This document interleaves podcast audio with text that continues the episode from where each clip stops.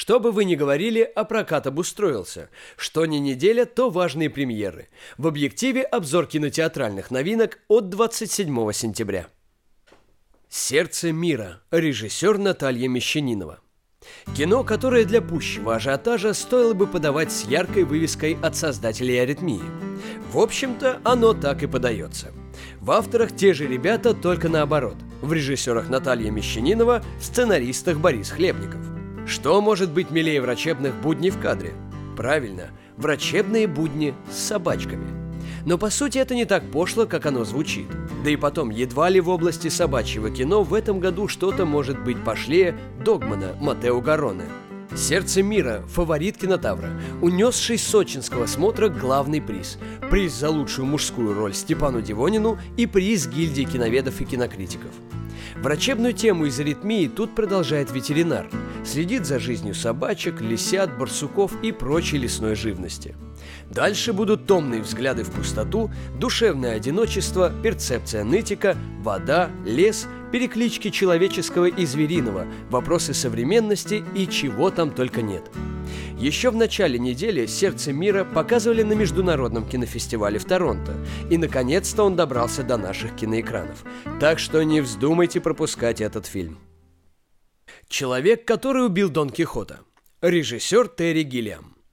Тот самый, самый шумный, самый скандальный, самый проблемный, самый долгожданный проект от автора фильмов Монти Пайтон, от автора «Страх и ненависть в Лас-Вегасе», от того, кто подарил нам воображариум доктора Парнаса и теорему Зеро, от великого выдумщика Терри Гиллиама. В центре сюжета его киновариации Сервантеса опустившийся до рекламных роликов режиссер по имени Тобби в исполнении Адама Драйвера. Однажды он сбегает с киноплощадки в локацию, где когда-то снимал фильм про Дон Кихота. Все, кто участвовал в его проекте, как говорится, сбились с пути, а былой главный герой и вовсе тронулся. Остался в образе рыцаря печального образа навсегда. Он принимает Тоби за Санчо Пансу, и их путешествие в безумный мир начинается.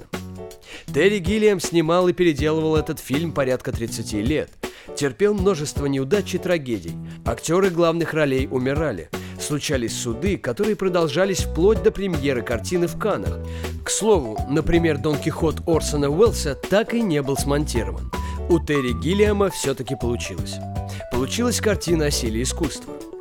Простовато, но в духе Гиллиама. И это обязательно нужно увидеть своими глазами.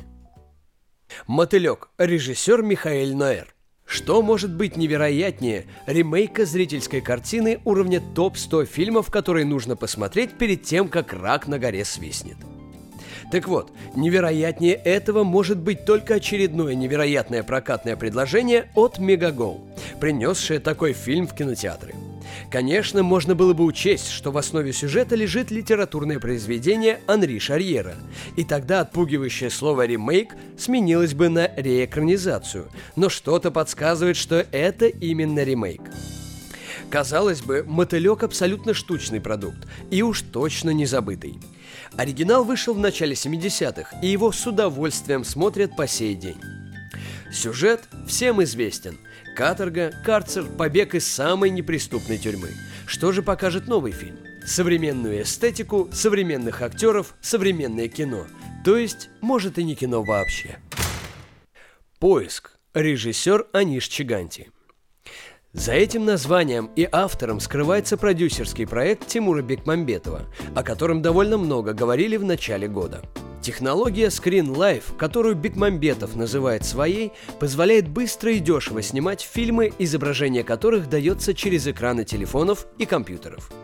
Решить подобное скайп-шоу можно исключительно в остросюжетном жанре. Вот Бекмамбетов и обкатывает технологию на ужасах, триллерах и детективах. На этот раз у него и правда что-то получилось. Молодой отец Дэвид Ким обнаруживает пропажу дочери. Она перестает отвечать на звонки и СМС. Он начинает самостоятельные поиски от точки исчезновения в интернете – находит ее друзей, списывается с ними и узнает, что, оказывается, ничего о дочери-то и не знал. Какой приоригинальный сюжет! Но большинству до этого нет дела. Все хвалят его за то, что, мол, это и правда фильм получился. У него есть целостность, есть драматургия. Все эти экранные перегоны успешно перекликаются с нарративом. Есть и мораль, не менее тривиальная, чем сюжет, что в век интернета родители ничего не знают о детях, а те, хитрюги, далеко не те, за кого себя выдают, примерно как и продюсеры.